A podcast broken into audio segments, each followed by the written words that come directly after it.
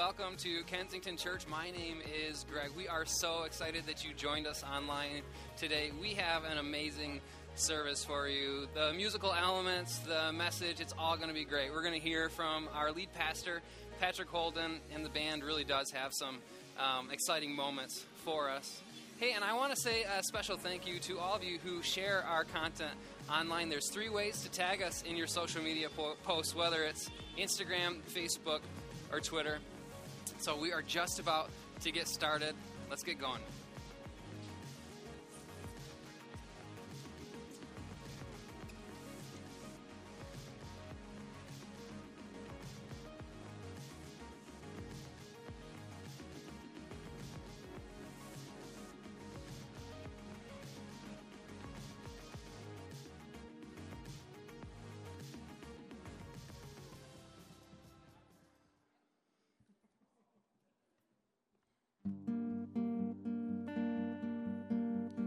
Hey, brother, there's an endless road to rediscover.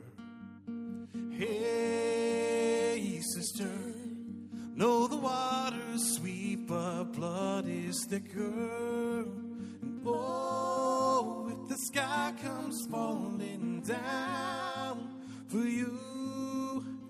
Nothing in this world I wouldn't do.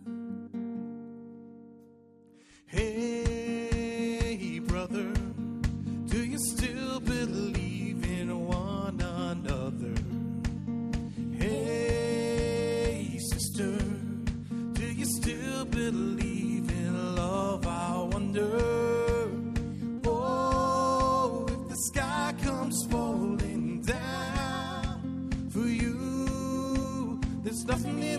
World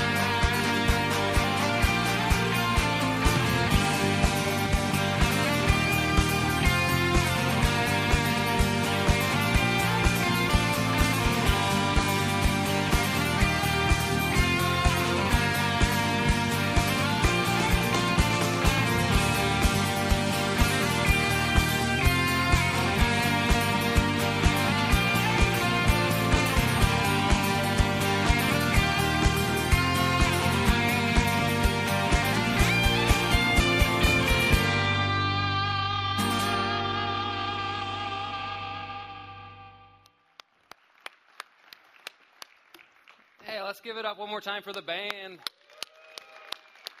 And I wish I was as cool as Keaton, too, on the electric guitar, but I'll have to work toward that. I'm just in my plaid. He's so cool. Hey, we are so excited that you are here today. My name is Greg, and I have the pleasure of serving on staff here at Kensington Church. And that song was all about the importance of family. And we are in week two of our series called It's Just a Phase. And today we're talking specifically about how important our time together is and how short and precious it really is. So we are excited that you're here. And if it is your first time here, uh, an extra special welcome to you. And hey, you could go to startingpoint.today if it's your first time and you want to find out more about our church. You go to startingpoint.today and start that conversation. Well, we're going to be together for about 70 minutes. We're going to hear from our lead pastor, Patrick Holden, and the band has some more incredible music. So get ready for that. We have. Uh, a service coming up this Wednesday called Render, and let's take uh, just a quick um, look at the screens to some, for some highlights for that.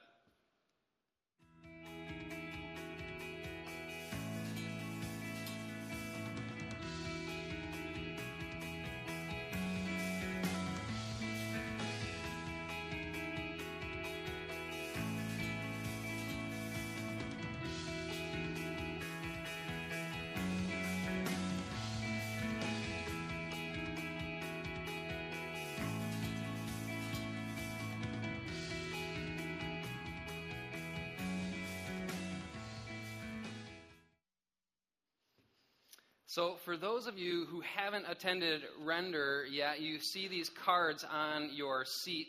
Uh, you can grab one of these and it'll just be a reminder, or you can use it to invite a friend. But Render is a worship service that we put on monthly, and it's just one of our ways how to make a, a big church feel a lot smaller. We actually meet across the hall in the student room. Again, it's a time of singing. Uh, we'll hear a message from Patrick. We actually take communion together, uh, and there's an intentional time of connection afterwards. So I'd love to see you all there for our render service on Wednesday. You won't want to miss it. The second thing I want to highlight today is we have a Euchre night coming up to support our teens who are headed to New York City. I know I grew up in Michigan, so I know the importance of euchre. I've lived a few other places in the United States, and they just don't appreciate the awesomeness of euchre. So we want to throw a, a great big party, but it's all uh, to benefit the students going to New York City. So you can find out more in your program, or you can go actually out and talk to Joe Leal, our student director, in the lobby, and he'll tell you all about it. I know for me, in high school, the trips that I took with my youth group were some of the most formative trips for my spiritual development. So we'd love for you to come and play cards uh, for a good cause. Well, at this time, I'd love for everyone to stand up and give a high five and a handshake to those around you. And you can ask this question What is your favorite card game or board game to play with your family? Mine is probably Yeti in my spaghetti. Hey, everybody, this is Patrick, and I just wanted to say thanks again for watching our service today online and being a part of this community. Now, we know that you might have some questions as you watch the service today and want to find out a little bit more information about who we are. And so we've created an environment for you to do just that. Simply go to startingpoint.today. That's startingpoint.today and fill out that short form, and one of our staff members will reach out to you very shortly and answer any questions that you have about our church and about who we are. Again, thanks so much for watching. We'll be back at the end of the service today uh, to give you a little bit more information, but we'll see you here in just a few minutes.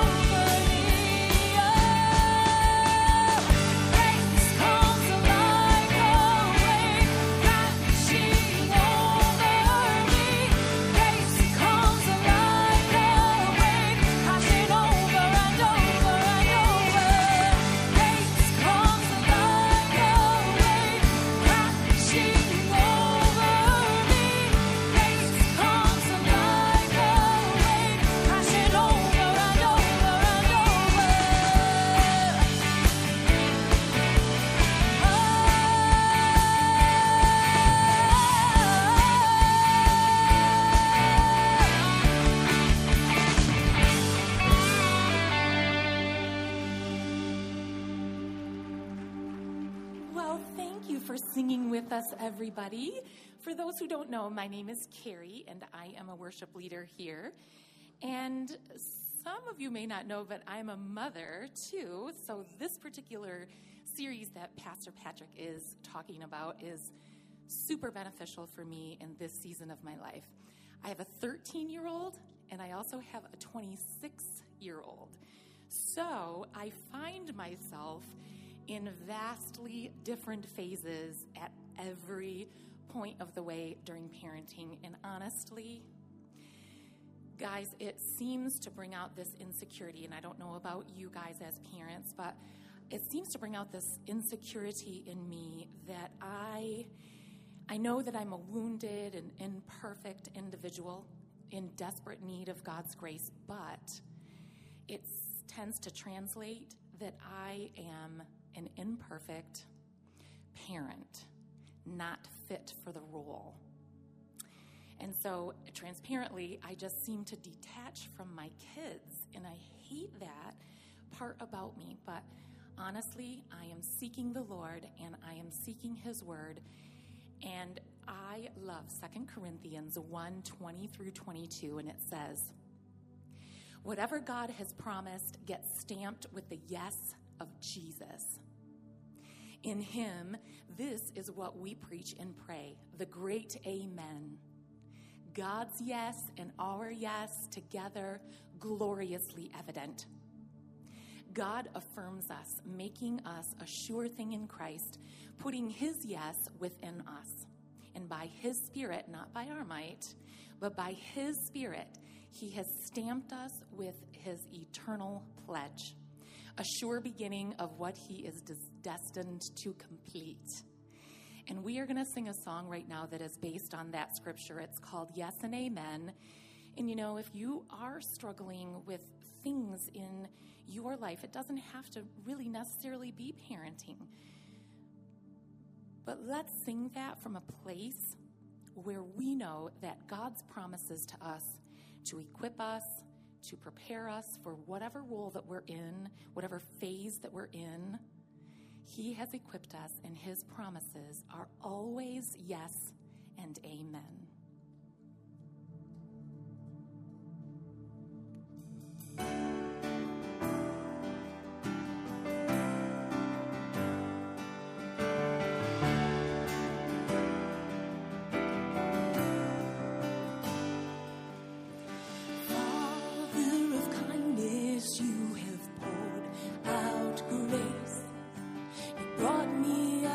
darkness. You filled me with peace. Giver of mercy, you're my help in time of need. Lord, I can't help but sing.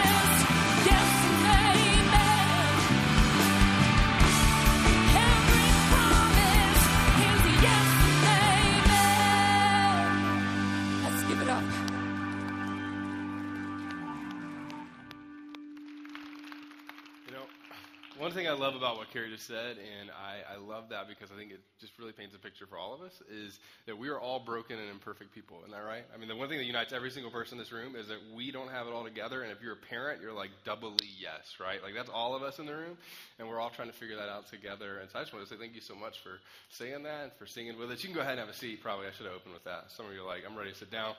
Thanks so much. Uh, hey, my name is Patrick, and uh, I'm the lead pastor here. And again, if it's your first time, we just want to say welcome.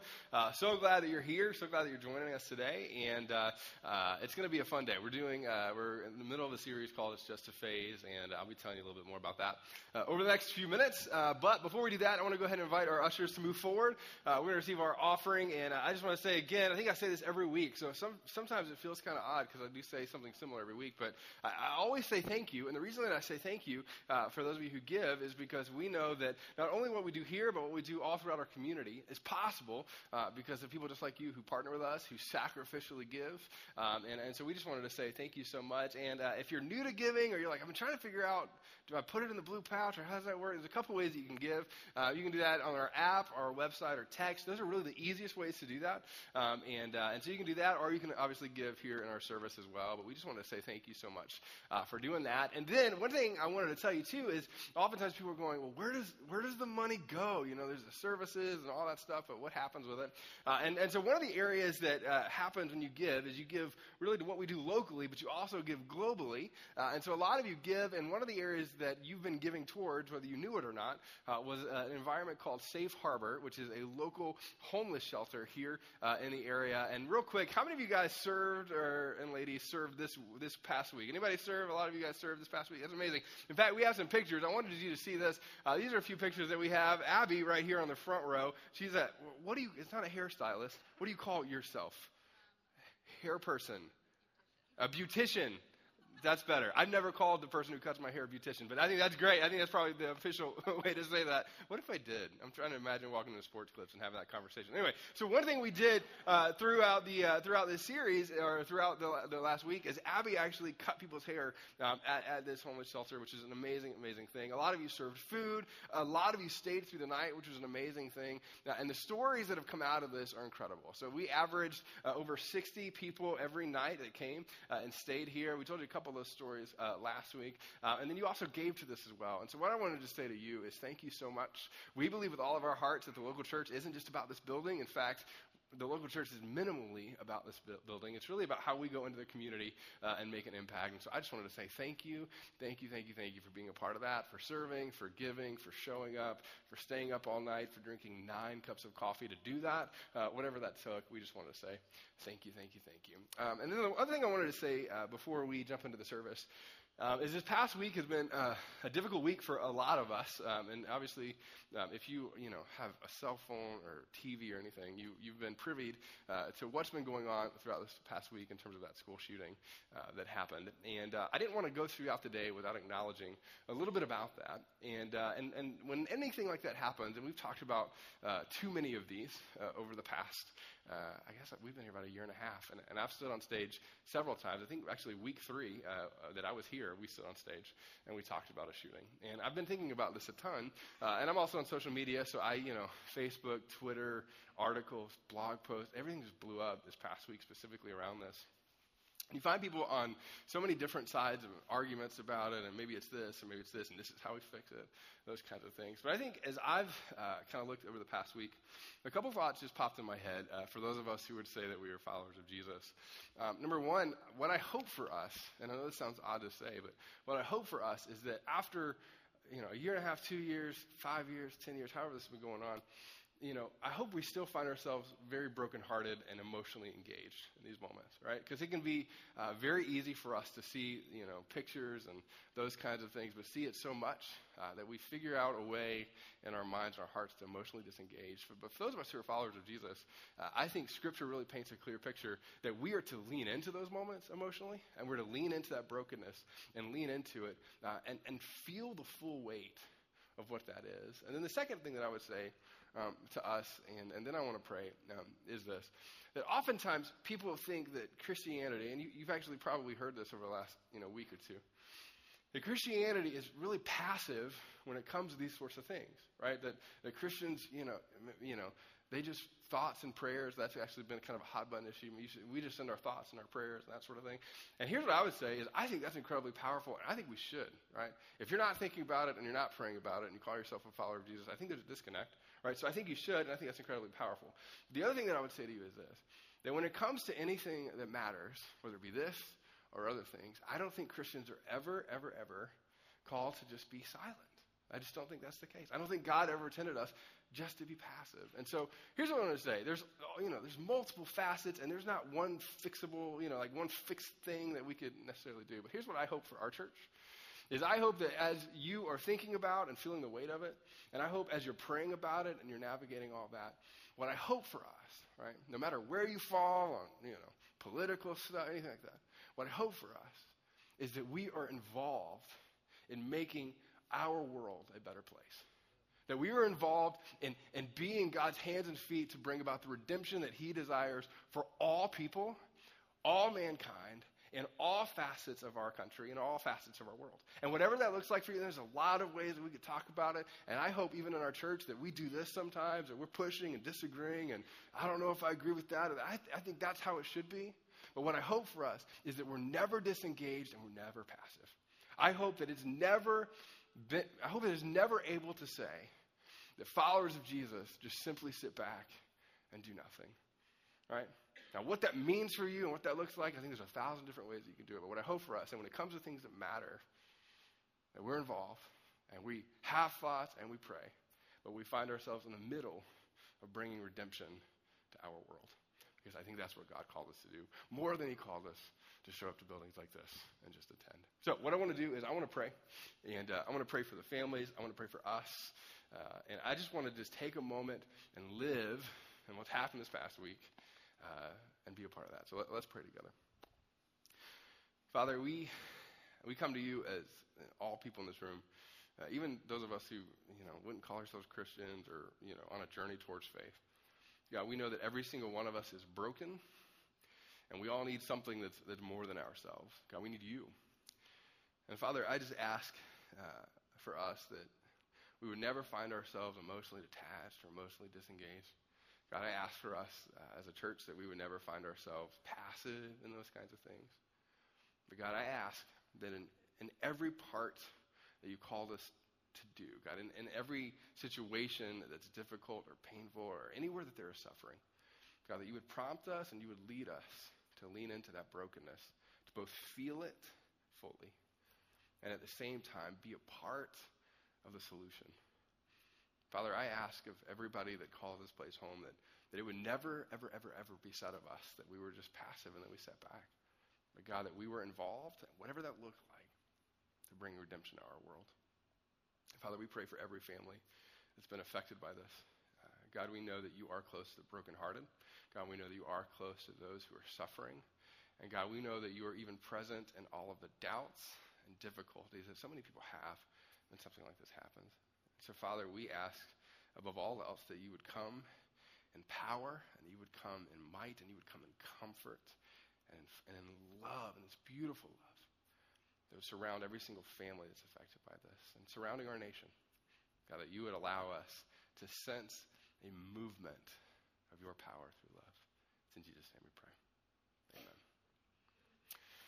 All right, so uh, today, again, we are in the middle of a series called It's Just a Phase. And so, what I've told you throughout this series, if you are a parent in the room, we're talking specifically to you. If you're not a parent in the room, uh, we're talking to you as well. So, all the single people that are really thankful they don't have kids, we're talking to you throughout this. And then, every empty nester, I'm going to tell you, I've been telling you through the series, I'm talking specifically today at the end, uh, specifically to empty nesters uh, today. So, we're going to be talking to you uh, as well. Um, and then, we're also talking, probably my favorite person to talk to in the room, is all the crazy uncles in the room. So, do we have any of the crazy uncles, just so we can all be clear? Are they out there? Where's any crazy uncles out there? Fantastic.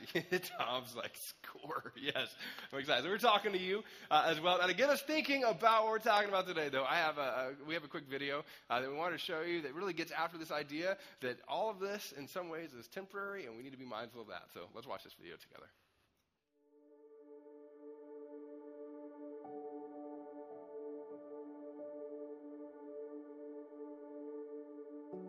Oh, look. Look! She took her first Look at her. step. Have a great day, sweetie. I hope she'll be okay. Oh, she'll be fine. All right, hold still, honey. Here we go. Yeah, there it is. Okay, let's take a look. Oh, it's not too bad, just a scratch. I think she needs stitches.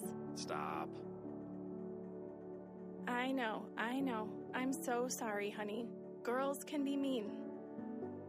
Be careful. And remember, everyone out there is an idiot. Ugh, Oh, honey, you look so beautiful. what's his name? Seriously? Oh, look at you. My goodness. Honey, we're really proud of you. Okay, you're gonna do great. I'll FaceTime you around four every day. We'll see about that. Are you okay? yeah, I'll I'll be fine. It just went so fast. I know. I know.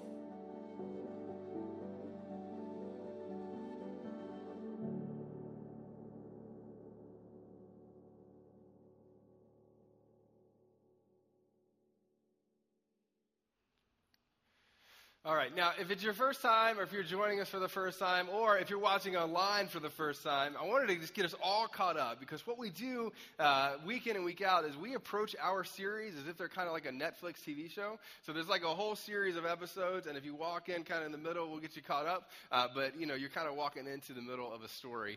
And uh, and so what we started last week was this series called "It's Just a Phase," and what we've been saying is that when it comes to parenting, when it comes to being a part of your family, there are these rhythmic sort of phases that happen all throughout your family, right? Like there's this, you know, childhood sort of phase, you know, eventually they go into elementary and middle school and high school, and then families start praying a whole lot more in middle school and high school. It's fantastic. You know, all these sorts of things begin to happen, and then eventually your son or daughter goes off to college, and then all of a sudden it's a completely different world, it's a completely different way of looking at all that. And we based all of these things off of one primary idea that I want to just make sure we're on the same page with before we even jump in, and that's this that no family is perfect, right? Am I right about that? No family is perfect? Yeah?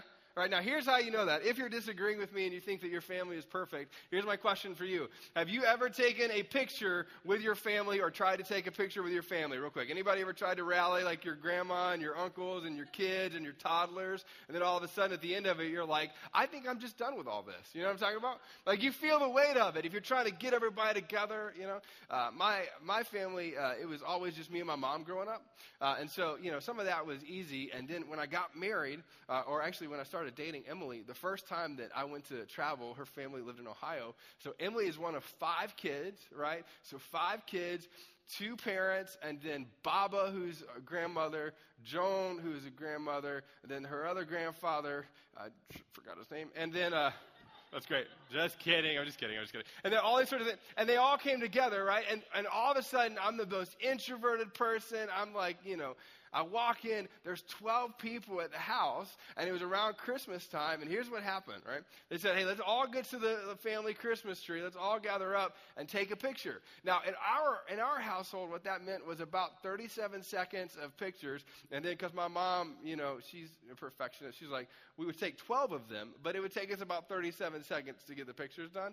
With Emily's family, and I love this, we would all gather around the tree, and then there was placement. We had to get everybody in, and then that person wasn't smiling, and then that person was intentionally making a funny face. And then all of a sudden, you know, there's a three year old doing this in the back. And, and all of these things were going on. It was the most fun, you know, sort of situation. But I looked at her dad throughout all this. And I love it. His name is Mark. I'm looking at Mark, and he's a photographer. He's a professional photographer. So he does this for a living, and he has to gather families all the time. And so he's taking the picture, and he would, every single time after like each take, because it took about five minutes, I would see him walk, and it was just like this slight defeated walk back to the camera. You know what I mean?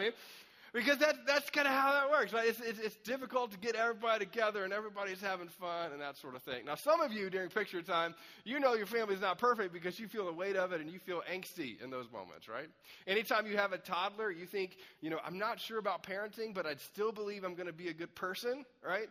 And then about six months in, you're like, I'm still not sure about parenting, and now I know I'm not a good person. You know, like you feel all of those kinds of things, right? When you when you have teenagers and you start, you know, driving and the whole deal around that, you feel the weight around what does it look like to transfer this knowledge to my son or daughter who could quite literally have a wreck at any moment. Like, how do you navigate all those things? And then, real quick, how many of you are dads of girls? Do we have any dads of girls out there? Right? Now, here's the thing we know that you're not a perfect father simply because you are a father of girls, because you've already thought about all the ways you're going to beat up whoever they date, right? That's just how you did it.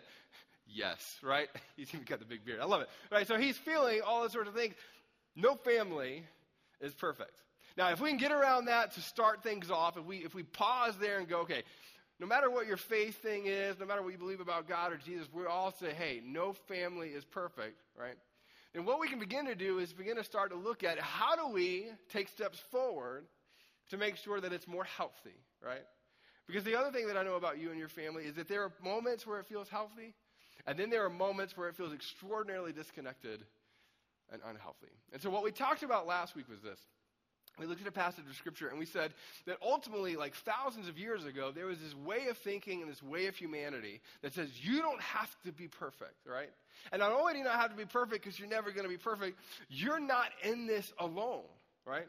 And the, and the faith community that we looked at, you know, long time, this is Moses that we were looking at, long time ago, the faith community was essentially going, hey, in this new way forward, in this new approach, no one walks alone.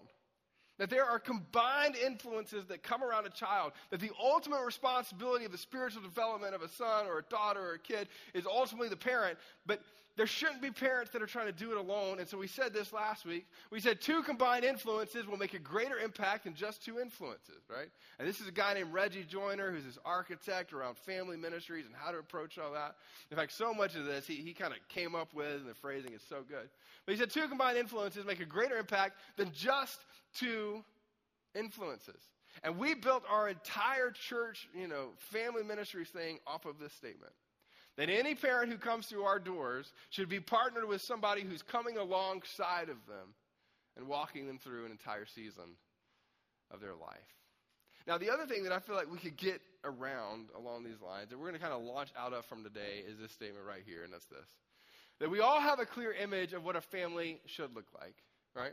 That when it comes to your family, when it comes to your life, most of us have a clear image of what family should look like, but most of us come from a family that is actually full of brokenness, right?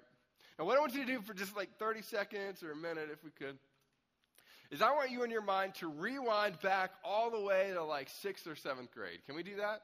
Right? So, for all of you 90s kids, I want you to rewind all the way back to when you had slightly highlighted hair. You know what I mean? And you were, you know, going to school dances. For those of you who grew up in the 80s, I want you to go all the way back to when you had like this much hair. Do you remember this? And you were going to prom. Right? I want you to remind all the way back to whatever middle school was for you, that's sixth or seventh grade.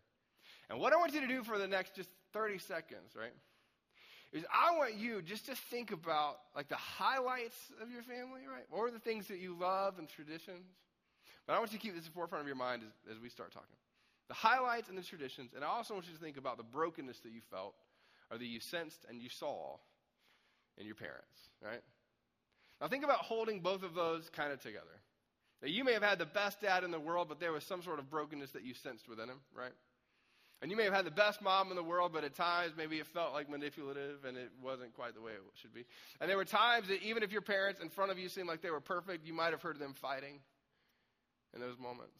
Some of you, your parents split before middle school, and all of that began to happen. But what's so interesting about the sixth to seventh grade time period is you begin to see the world in a way where you see yourself within it and within the brokenness.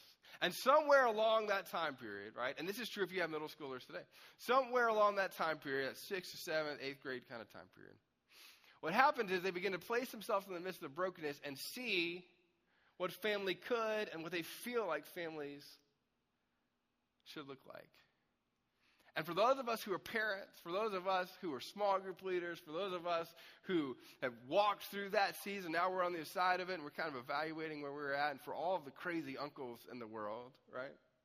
There's something that we feel and know and want, and that's this that amongst all the brokenness, all of us want our kids to care about what matters most.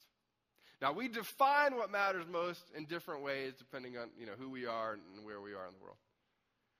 But we want our kids to care about what matters most. In our church, what we believe, and what I so deeply believe, is what matters most isn't whether or not your kid makes it to the Olympics, right? And grades are super important, and that matters a lot, but what matters 100 years from now isn't going to be that they made straight A's every time. What's going to matter most is their spiritual development and who they become. Now, I want to make one more statement before we jump into the text. And I think this is really the, the, the core sort of tension that we have to face as people who are influencers of kids. And that's that if what matters most is really at the forefront and are part of our minds, the tension with this is that when we find ourselves wanting this for our kids, we can't, as parents, make that happen. Right? We say this way that you can't make or force a kid to love God, have faith, or care about what matters most. Don't miss this. You can influence them. You can set up things around them. You can have conversations about faith and life and what it all looks like and what it could and should be and all those sorts of things. But you can't force a child to care about God, faith, or what matters most in their lives. Now, you can do a lot of things, but you can't force it. And some of you know this to be true because you had parents that tried to force you to do it. So, real quick, I'm just kind of curious. I'm, I'm going to raise my hand to this one as well, so we'll all be in this together. How many of you grew up in an environment where your, your parents forced you to go to church? Anybody ever forced you to go to church? Now, keep your hands up for just a second. And, and I, just for the record, I think you should do that. Right? I don't think you, should, you know, keep them up. Now, um, here's, here's my question though. How many of you as kids thought, I wish they wouldn't force me and I don't want to go to church at some point? Anybody? Yeah? Okay, that's great. Now put your hands down, right? Now here, here's what I'm thinking, right? And here's where we're going to launch from. Is your parents at some point or another probably forced you to, and that was a good thing. I think, depending on the church, maybe. But, right? They can't force you to have an authentic relationship with God. And so some of you, when you hit 18, 19 years old, here's what you did. You got out and you went to college and you ran from all of it. And you ran from all of it until life broke you to the point where you couldn't run anymore. And, and faith and church and the whole thing was kind of a last ditch effort to say, you know what, I hadn't figured it out yet, so we're going to do it. Or some of you did this. You, you got married, you know, you went through whatever, you got married, and then you had kids, and your spouse looked at you and said, hey, this just feels like the thing to do. And so now your spouse and your kids drag you. But in your mind and in your heart, what you do is you're still disengaged from it all because no one can force you to care about what matters most deeply and have a relationship with God. And so, as parents, as influencers of kids and crazy uncles, we hold attention to create environments, right, and to create space in our homes and space in church and space in conversations to really help kids and students understand what faith is, but at the same time holding the tension of knowing that you can't force it to happen and there's nothing you can do to force that. So, what I want to do today is we're going to look at just really two verses. And these two verses paint a picture of what happens when you hold those two tensions together and you realize that they're both true, and we have to navigate that as influencers of kids. Now, what we're going to do is we're going to look at uh, Psalm 90, verses 1 and then verse 12. And what this is, is this is actually a prayer of Moses that has been recorded and kind of outlined in terms of what he said and what he prayed and in terms of uh, looking at what future humanity could look like as he was casting vision around it. So here's what Moses prays, and, and I love how he starts this out. This is Psalm 90, verse 1. It says this. It says, Lord, you have been our dwelling place throughout all generations. Now, I wanted to start here because this is how he opens this prayer up, and I think it's so important how he opens it. What Moses is essentially saying is really focused around this idea of dwelling place. That at the end of the day, for our nation and for this picture of humanity that we're painting and for what it looks like in terms of our culture, we want to first acknowledge this that home was where God was. So if you look at the Old Testament and you read through this narrative of this people group, what you find is a people group that are often displaced, often roaming you know, in the wilderness, all these sorts of things are happening. And what happened is God continually showed up and showed up and showed up and showed up over and over again. That God provided for them, that God continually showed up, and the stories that they would tell were all about stories about being submissive to God. And so what Moses is talking about is this that we could try to do it on our own. We could try to force things on our own. We could try to make things happen on our own. But Moses says this that home is where God is, that you have been our dwelling place, not just through my generation, but throughout all generations. And this has to be the point that we start when it comes to looking at future generations and how we pass on faith and what's most important. Because when you look at this, what you begin to discover is that where God shows up, when people come to God fully submissive and open handed and saying, God, here's all of it, I'm going to trust you with it. When we recount the ups and the downs, and when we find ourselves in the middle of what God is doing and what God's will is, it's like this dwelling place is all around us, and we're in the middle of what God has called us to be.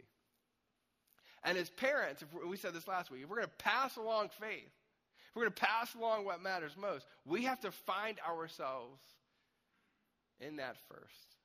And what Moses does next is he recounts or outlines like a series of statements and ideas that really get after the posture of how we're supposed to navigate our whole lives. And then 11 verses after this one, what he does is he says one of the most simple phrases, I think, in all of the Bible, one of the most rich and life shaping statements we could ever look at. Here's what he says. After he outlines all those things, he says this. He's talking to God and he says, Teach us. Right? Now, this teach us idea is so incredibly important to a people group who often assumed that they could manipulate and know God by what they did. And what Moses comes into all of these cultures with is saying, if we're going to learn how to navigate passing on faith and looking at the next generation and what our lives look like, then we have to start with open handed submission to God for his direction and his purpose in our lives. So here's what I say to you as parents, right? If you find yourself often reaching at control before you reach to God in terms of submission, then you're probably finding yourself at a place where you're not saying, God, teach us. A few nights ago, uh, Emily and I were talking, and we're having this, you know, conversation about parenting and life and this whole thing. And it struck me in the middle of it how, how much we talked about it before we ever got to the place where we said, What do you want? You know? And part of that because life is busy. Part of that's because I assume that I'm smarter than I am and that sort of thing. Uh, part of that is because we feel like we can just figure it out by conversations. But, but the starting point for all of this is coming to God open handed and say, look, we don't know. And we don't know what we don't know. We don't know what this is going to look like. We don't know what this is like for this specific kid. So, God, teach us. So here's my question for those of you who are like parents, like right now, and you got toddlers at home, middle schoolers, high school, whatever that is. You know, you have kids at home right now.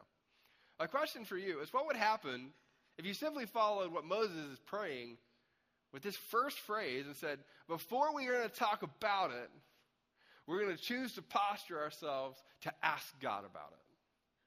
Like, what would it look like if we came to God first and said, God, teach us, help us to understand?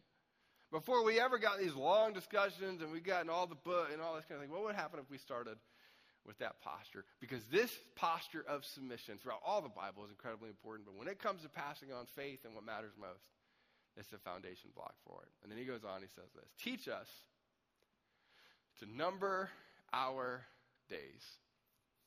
Now, one of my favorite books is by a guy named Stephen Covey. Uh, he, he wrote a book, um, Seven Habits of Highly Effective People. It's so good. And in that, he talks about beginning with the end in mind. Like you have this amount of time, you fast forward to the end, and then you look back and try to make values based off of what matters most in your life. Now, what I love about what Moses is really praying here is this that he's acknowledging submission and coming to God, you know, with submission first. And then he's saying this that I'm going to acknowledge right off the bat that this phase of parenting won't last forever. And that at the end of the day, our lives don't last forever. That our days are numbered. And that to come into parenting assuming anything else is a mistake. Because when you begin to understand that your days are numbered, the way that you approach the number of days that you have completely shifts. And it changes. Right? We can say it this way, and this is a quote that's kind of been shifted. A guy named Andy Stanley said a version of this, and we applied it to parenting, but it's this. Parenting is a gift of stewardship that is for a season, right? I don't want you to miss this. That it is for a season, and in some ways it's temporary. But on the other side of this, it's also a stewardship. That you are held accountable for the way that you approach the number of days that you've been given to influence a child. That you are held accountable for what you do. You're held accountable for how you march into those days and assume whatever it is that you assume. You're held accountable for the ways that you're present with your kids. You're held accountable with the wisdom that you impart to your kids. You're held accountable, come on, as a parent, to passing on faith to the next generation and holding that tension that we talked about earlier so closely and so well. And then he wraps up this one phrase, and I love this. He says this He says, Teach us to number our days that we may gain a heart of wisdom. Now, I think this prayer should be the prayer of every single person who's a small group leader, who's a parent, crazy uncle, and if you're a grandparent in the room. Is when you acknowledge how much time that you have and that life is sort of a vapor. And when you acknowledge that each phase that you're in, you're held accountable for the way you steward it, and you acknowledge that it's temporary, what you find yourself asking for after that is wisdom. And that doesn't mean knowledge. That doesn't mean that I got it all right or that I figured it all out. But it's this posture of saying, God, help me to understand and know what it is that you're asking me to do. And then help me to do it. Like, isn't your hope every single day that you'll be the kind of influencer, whether it be a parent, uncle, grandparent, somebody, who has such a heart of wisdom that you know how to navigate every single moment? Isn't your hope that you walk in as a grandparent and can influence your son or daughter who's now a parent? And you do it with wisdom in the way, don't miss this, in the way that you give wisdom that they ultimately want to come back to you for more, right? That you want to navigate things that way? For those of you who, you know, you're single and but you, you know, you have kids all around you, you have teens all around you, you have friends all around you, isn't the goal that they come back to you later because what you said was helpful and wise? Those of you who are parents, come on, you have your daughter and, you know, she likes boys now and you're like, "Oh my gosh." Isn't the goal that she still tells you stuff? That you navigate that with wisdom and her unique personality and that you go into understanding that and moving through it? Isn't the goal that we understand the weight of what we're doing and we navigate it with wise decision making? Now, I think this, and this is, you know, it's kind of me, that we can get so wrapped up in the busyness and our jobs and how fast life moves and, you know, all those kinds of things that we simply live our lives without pausing to pray and ask for this kind of wisdom because we haven't acknowledged that it's finite and temporary. Reggie Joiner makes this statement. I, I keep it close by you know, all the time. I think it's just a powerful statement. He says this. Says, When you see how much time you have left, you tend to do more with the time you have now. Right? Don't miss this. When you see how much time you have left, you've got an eight year old. I mean, you got like around 10 years left. You got a two year old. You got 16 ish years left before they leave the house. You got a 26 year old. They've already left the house. But now you're looking at your age and, you know, how much time do I have left on earth? How do I navigate that? You do more with the time that you have when you acknowledge that it's finite and you acknowledge that you're like, this is how much I have left. Now, I want to show you this. I feel like you agree with it, but think about your watch, right? Now, most of us don't carry watches unless you're just kind of a watch geek like I am. You have it on your phone, but I want you to think about the way that you approach time in general. You don't just get out your watch and look at it and go, this is what time it is. You look at your watch or you look at your phone or you look at your spiffy Apple Watch or whatever it is that you have to tell you how much time you have left where you currently are before you need to get to the next place. Is that right? Like you check your watch to see, am I running late or am I going to get to where I need to go? That's how you do it.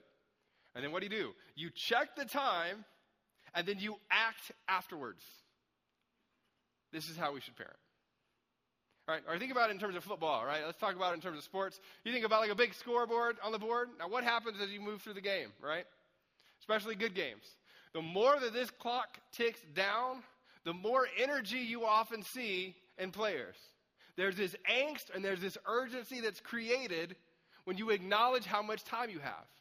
Now, here's the other side of this, and I love this. The amount of focus that individuals take in these sports games, right? As the clock begins to tick down, is extraordinarily important. You're not wasting any play. You're not wasting any time. I love watching football when they're trying to rush and get out of bounds. It's just so fun to watch.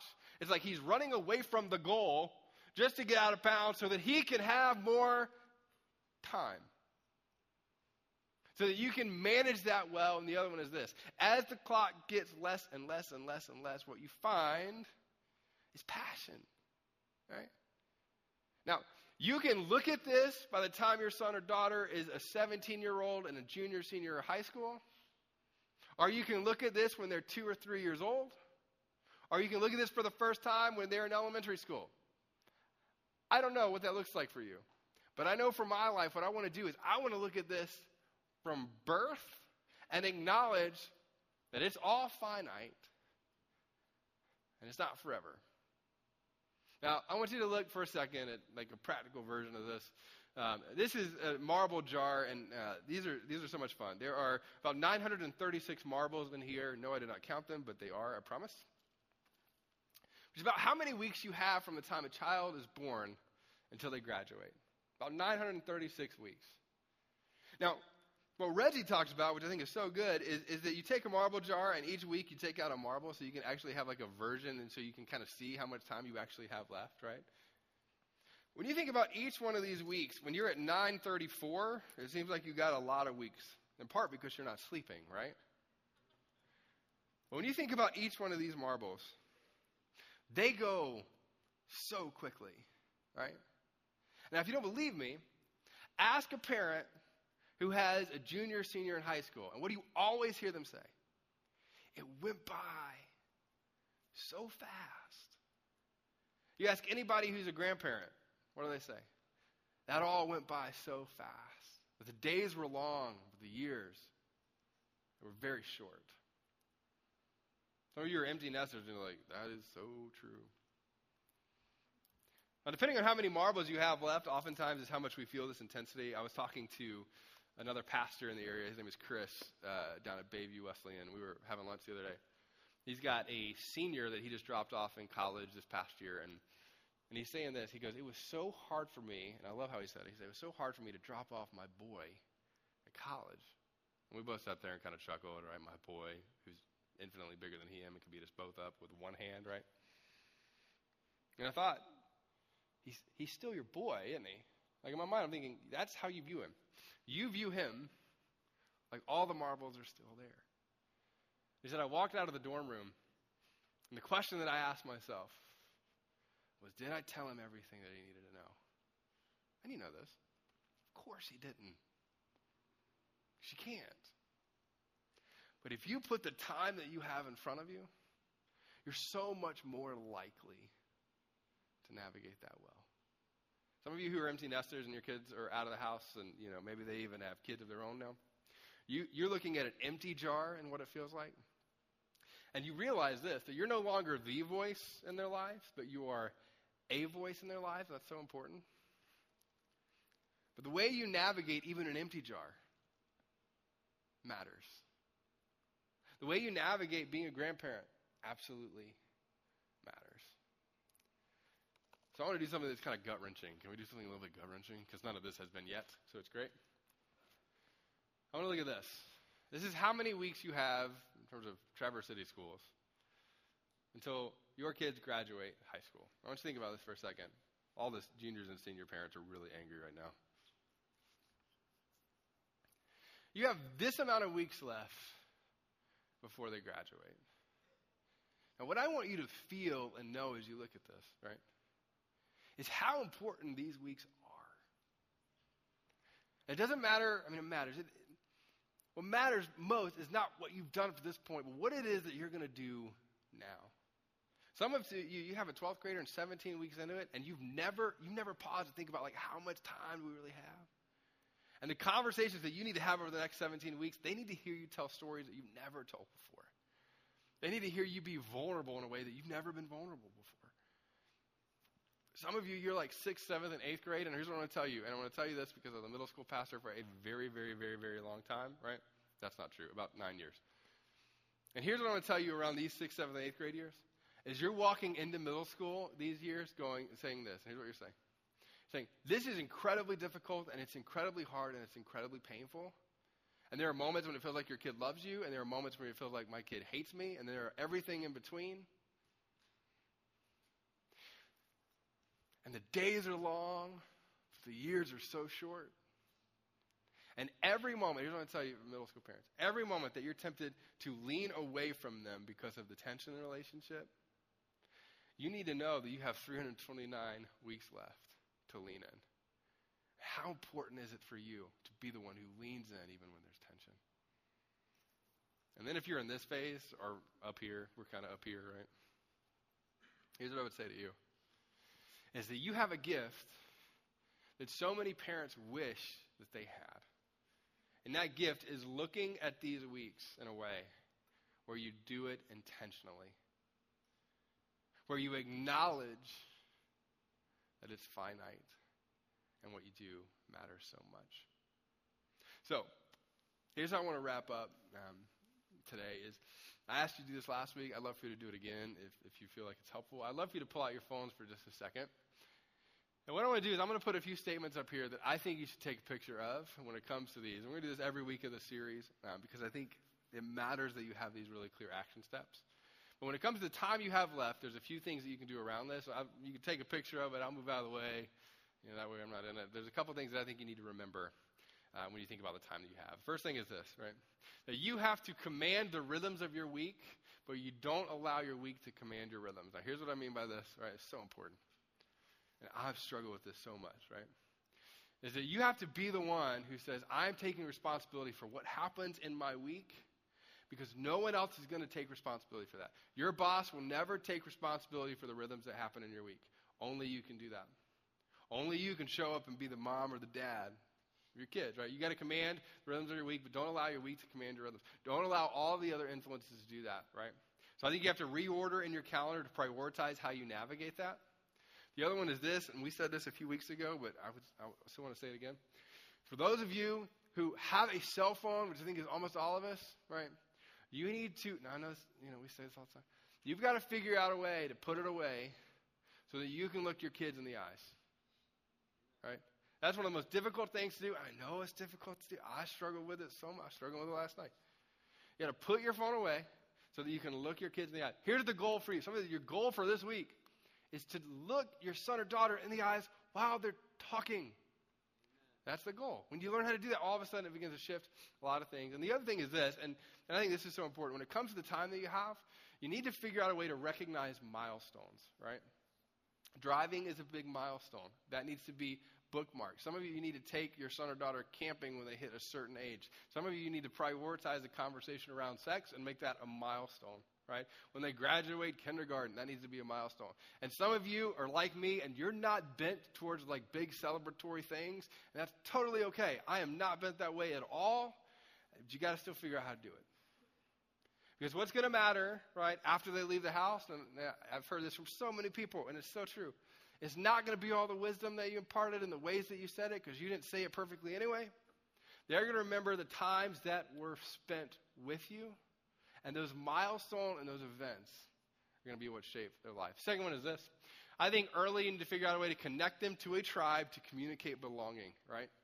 Now, this one's hard, especially if you're not a highly relational individual. They need a people group or a group of people that are around them that they know and that, and that you know. Some of you, like you, you drive your kids in a minivan all over the place to soccer and whatever that is, you know, which is great. That's the best time to eavesdrop, right? I'm going to give you a trick. This is just me. Here's what you do you go in and you, you cut on music.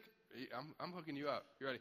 And then you turn the fader all the way to the back so the music's in the back. That way it's not up front. You can listen in. They don't even know it, right? That was worth the whole day. You're welcome, right? So you got to figure that out, right? You need to make sure. Here's the other one family dinners. I know this is so hard for people, and it's still hard. The, the family dinner thing is so important, and you can do it around whatever it is that you do with TV trays or any of that stuff. But the fact that you're sitting with each other matters. I don't know why food matters so much, but it just, it just matters. And then the last one is this, and, and, and I got one other thing to show you is this. You need to foster fun to build connection. Most parents that I talk to that have the most tension in their families, right? And I don't, I don't know why this is the case, but it's true.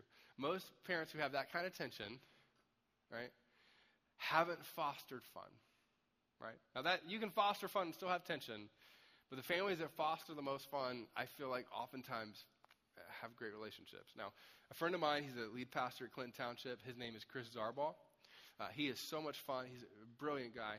Um, what he started doing, he started drawing on his kids' uh, sandwich bags, right? And he's a really good artist, so they were really, really good. If I did that, it would be a stick figure that looked really weird, but that's what he did.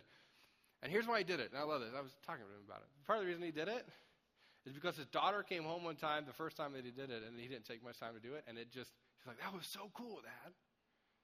And he's done it almost every day since. Now, here's what she did. She took all those bags, all those bags, and she's going to graduate high school in a year and a half, I think, year and a half. She's got all these bags from fifth grade on. You know what's amazing about their relationship and just observing it from the outside?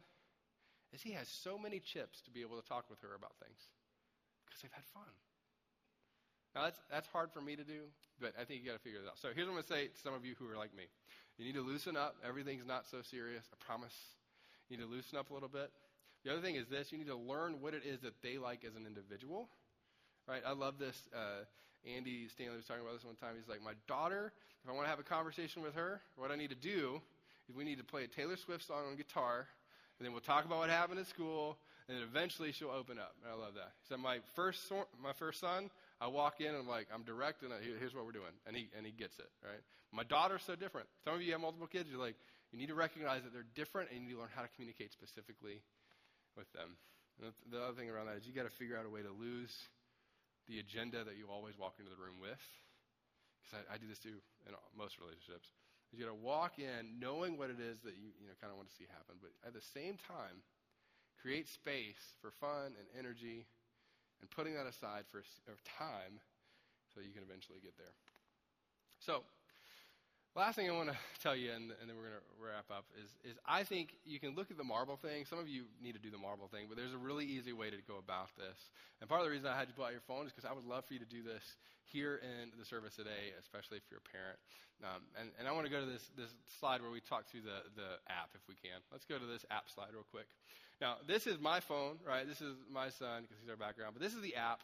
It's called the ParentCue app. Now, what this does is it tells you how many weeks you have left and then it prompts you based off of the phase of life that your kid is in on things that you can do that week to make it count. Right? Now, I love this app because it gives you fun things that you can do with your kids. It gives you scripture stuff that you can look at. But the thing that is so haunting and so powerful to me, and I open it at least once or twice a week, is this. Is this little time thing gets less and less and less the older your son or daughter gets. It tells you how many weeks you have left at the top and the part recently that's been tough is it tells you how many weeks they've been around so far. Right? You have been tracking this. Henry's been around for 97 weeks. That much time has gone by. This is how much I have left 839 ish weeks until graduation. Now, here's what some of you are like, that's gut wrenching. I don't want to do that. That's a terrible idea, right? Now, here's why it matters, right? Here's why it matters. It's because if you don't have the time in front of you, that time is going to slip away. And you're not going to be intentional about it. Some of you need to do this for your grandkids. Now, when you do this, you simply go to the App Store, whatever App Store that you use, type in the ParentCue app. You can download it. It takes about 35 seconds to get going. But some of you need to keep this at the forefront of your mind consistently. And the reason is this, and we've said it already. Because when you see how much time you have left, you tend to do more. So, uh, to end our service today, what we're doing um, is we're going to do a song. And typically we'll do a song where we ask you to stand and we ask you to sing, and you know you do the whole deal. And uh, but today we're going to do a different kind of worship song by the great theologian Taylor Swift. Um, the song is called "Never Grow Up." Right? You're like, that's cruel. I know. but here's why I wanted to do it to end our time. Is you know when I ask you to sing, but I want you just for a moment, for those of you who are in the room who are parents or your crazy uncles or you have kids that you care about, I want you for the next few moments to think about the time that you have and, and the words that this song acknowledges, and that what we want for our kids is to freeze time to be a specific thing, but knowing that we can't do that. You can't. But what you can do is show up in every single phase and be intentional. And what you can do is show up every single phase and be the best husband, the best father, and the best mom, the best wife in every single phase that you can possibly be. And then one day when you drop them off at school for college or they graduate or whatever that is, that you'll know that with every single one of the marbles that you were given to be a steward of, that you managed it well. And it sent you into a season later on where it mattered. And then for those of you here in the room over the next couple of minutes who are empty nesters, or your kids are gone, or you're a grandparent at this phase, some of you look back, and what you have, right, and this is always hard, it's always hard to talk about this, but you have regret when it comes to some of the phases that you've experienced. And here's what I want to tell you around this, right? And I, and I say this almost all the time we talk about family stuff, but I want to tell you this again. Is that though you wish you could have done certain things different, every parent gets to that phase. And some of you are in a place where there's this distance and disconnect between you and your son or daughter at this phase. Here's what I'll tell you is that if your jar is empty now, that doesn't mean that you stop leaning in to the relationship. It doesn't matter how many times that they told you that they don't want you around. It doesn't matter how many times that you felt angry and they felt angry. It doesn't matter that you haven't talked in a year, three years, five years. None of that matters. What matters is what you're going to do with the time you have now, even with an empty jar, and whether or not you're going to lean into the relationship. And every single time I have this conversation, somebody says, you know, but they don't want me to. And I'm just going to tell you, that is not true. They can say that all the time. They may push you out. They may push you 99 times, but you show up 100 times. And in that phase of life, if you're like, my jar is empty and I feel disconnected, what I want to tell you is this foster the friendship and the relationship in that phase of life because it still matters so much. Because you still only have a certain amount of time left, it's just different now. And what you do with the time that you have left in your kids' lives still matters, no matter how much they push you away or say that they don't want you to do that. So I'm going to pray for us. Uh, and then Shauna and the band are going to sing this song, and then I'll come back up and wrap us up. Let's pray together. Father, um, we come into these kinds of moments with all sorts of emotions and questions and concerns and did we do it right? Are we doing it right? Do we know what we need to do? Like all sorts of questions around that. Um, Father, I know that sometimes it just feels like time is infinite, it just moves by, and this phase is going to last forever, but it doesn't. So pray for every parent who's in a phase parenting where it feels so difficult and they show up, but they just feel beat down or like it's not working or there's a struggle. Father, I ask that you would help us to navigate those moments well. And God, I pray for every parent in the room who has got a junior or senior in high school. They've got 17 weeks, you know, I don't know, 60 something weeks, 70 weeks left. I pray that they would run into these moments full hearted everything they have, passing along wisdom. And then, God, I pray for every empty nester in the room who's going, I wish I'd have done things differently, or I, I hate that there's this disconnect in our home or between me and my kids. God, I pray that you would give them the courage and the boldness to run into those relationships with all their heart. And God, I pray that you would meet them in those moments. And that you would do what you do, and that's bring about redemption and wholeness to brokenness. It's in Jesus' name we pray. Amen.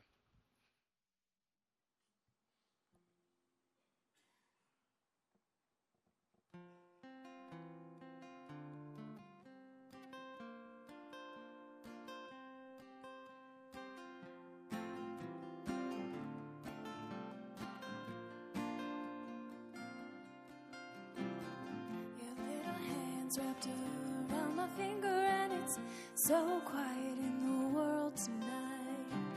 Your little eyelids flutter cause you're dreaming, so I tuck you in, turn on your favorite nightlight. To you, everything's funny. You got nothing to regret. I'd give all I have, honey. If you could stay like that, don't you ever grow, up, don't you ever grow, up? just stay this little. Oh, darling, don't you ever grow, up, don't you ever grow, up. it could still be simple. Won't let nobody hurt you, won't let no one break your heart, no one will desert you. Just try to never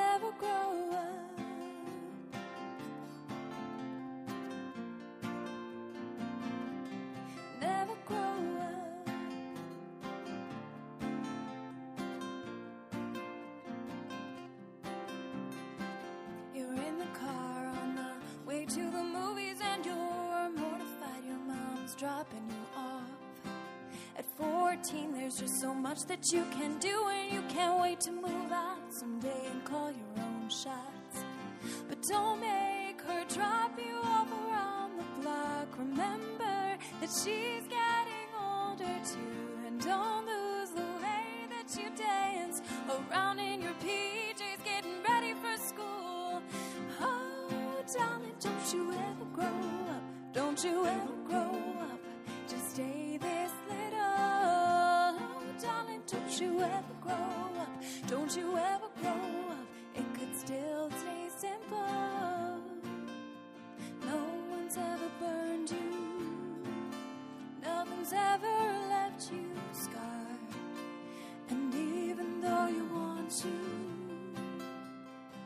Just try to never grow up.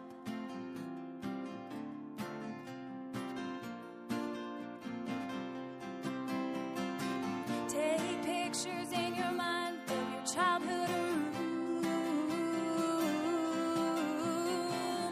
Memorize what it sounded like when your dad gets home. Remember the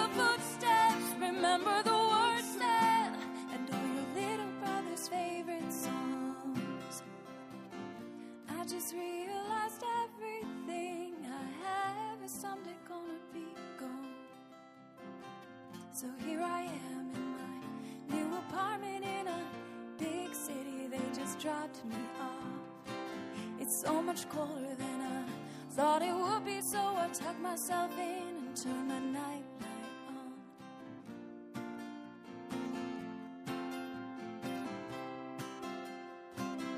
Wish I'd never grown up.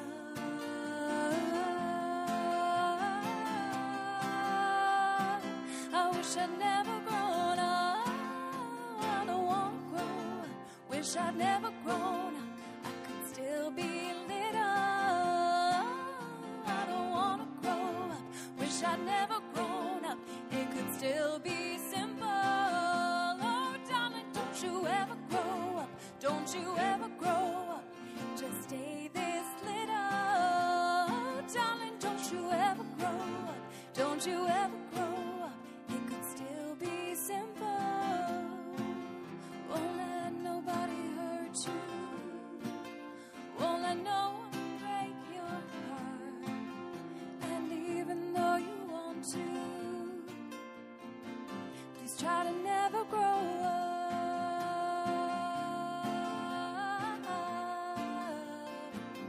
Don't you ever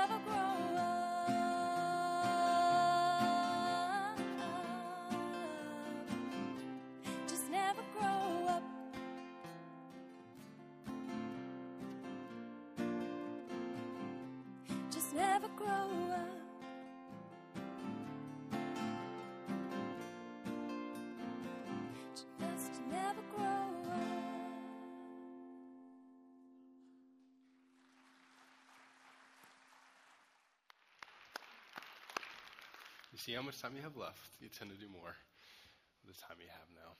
Hey, thanks so much for being here. I want to tell you one uh, thing before we wrap up. Uh, next week, we are going to be talking specifically about how to navigate conflict in your family, and we'd love for you to join us next week. And then bring somebody with you because the one thing that's true about all of us is we all have conflict in our family. So join us for that. Uh, and then we also want to remind you that we have the bookstore out in the lobby. All the content, really, that we're talking about over the course of this series is found in some of these books, and uh, we feel like those would be helpful next step for you. Thanks so much for being here, and we'll see you right back here next Sunday.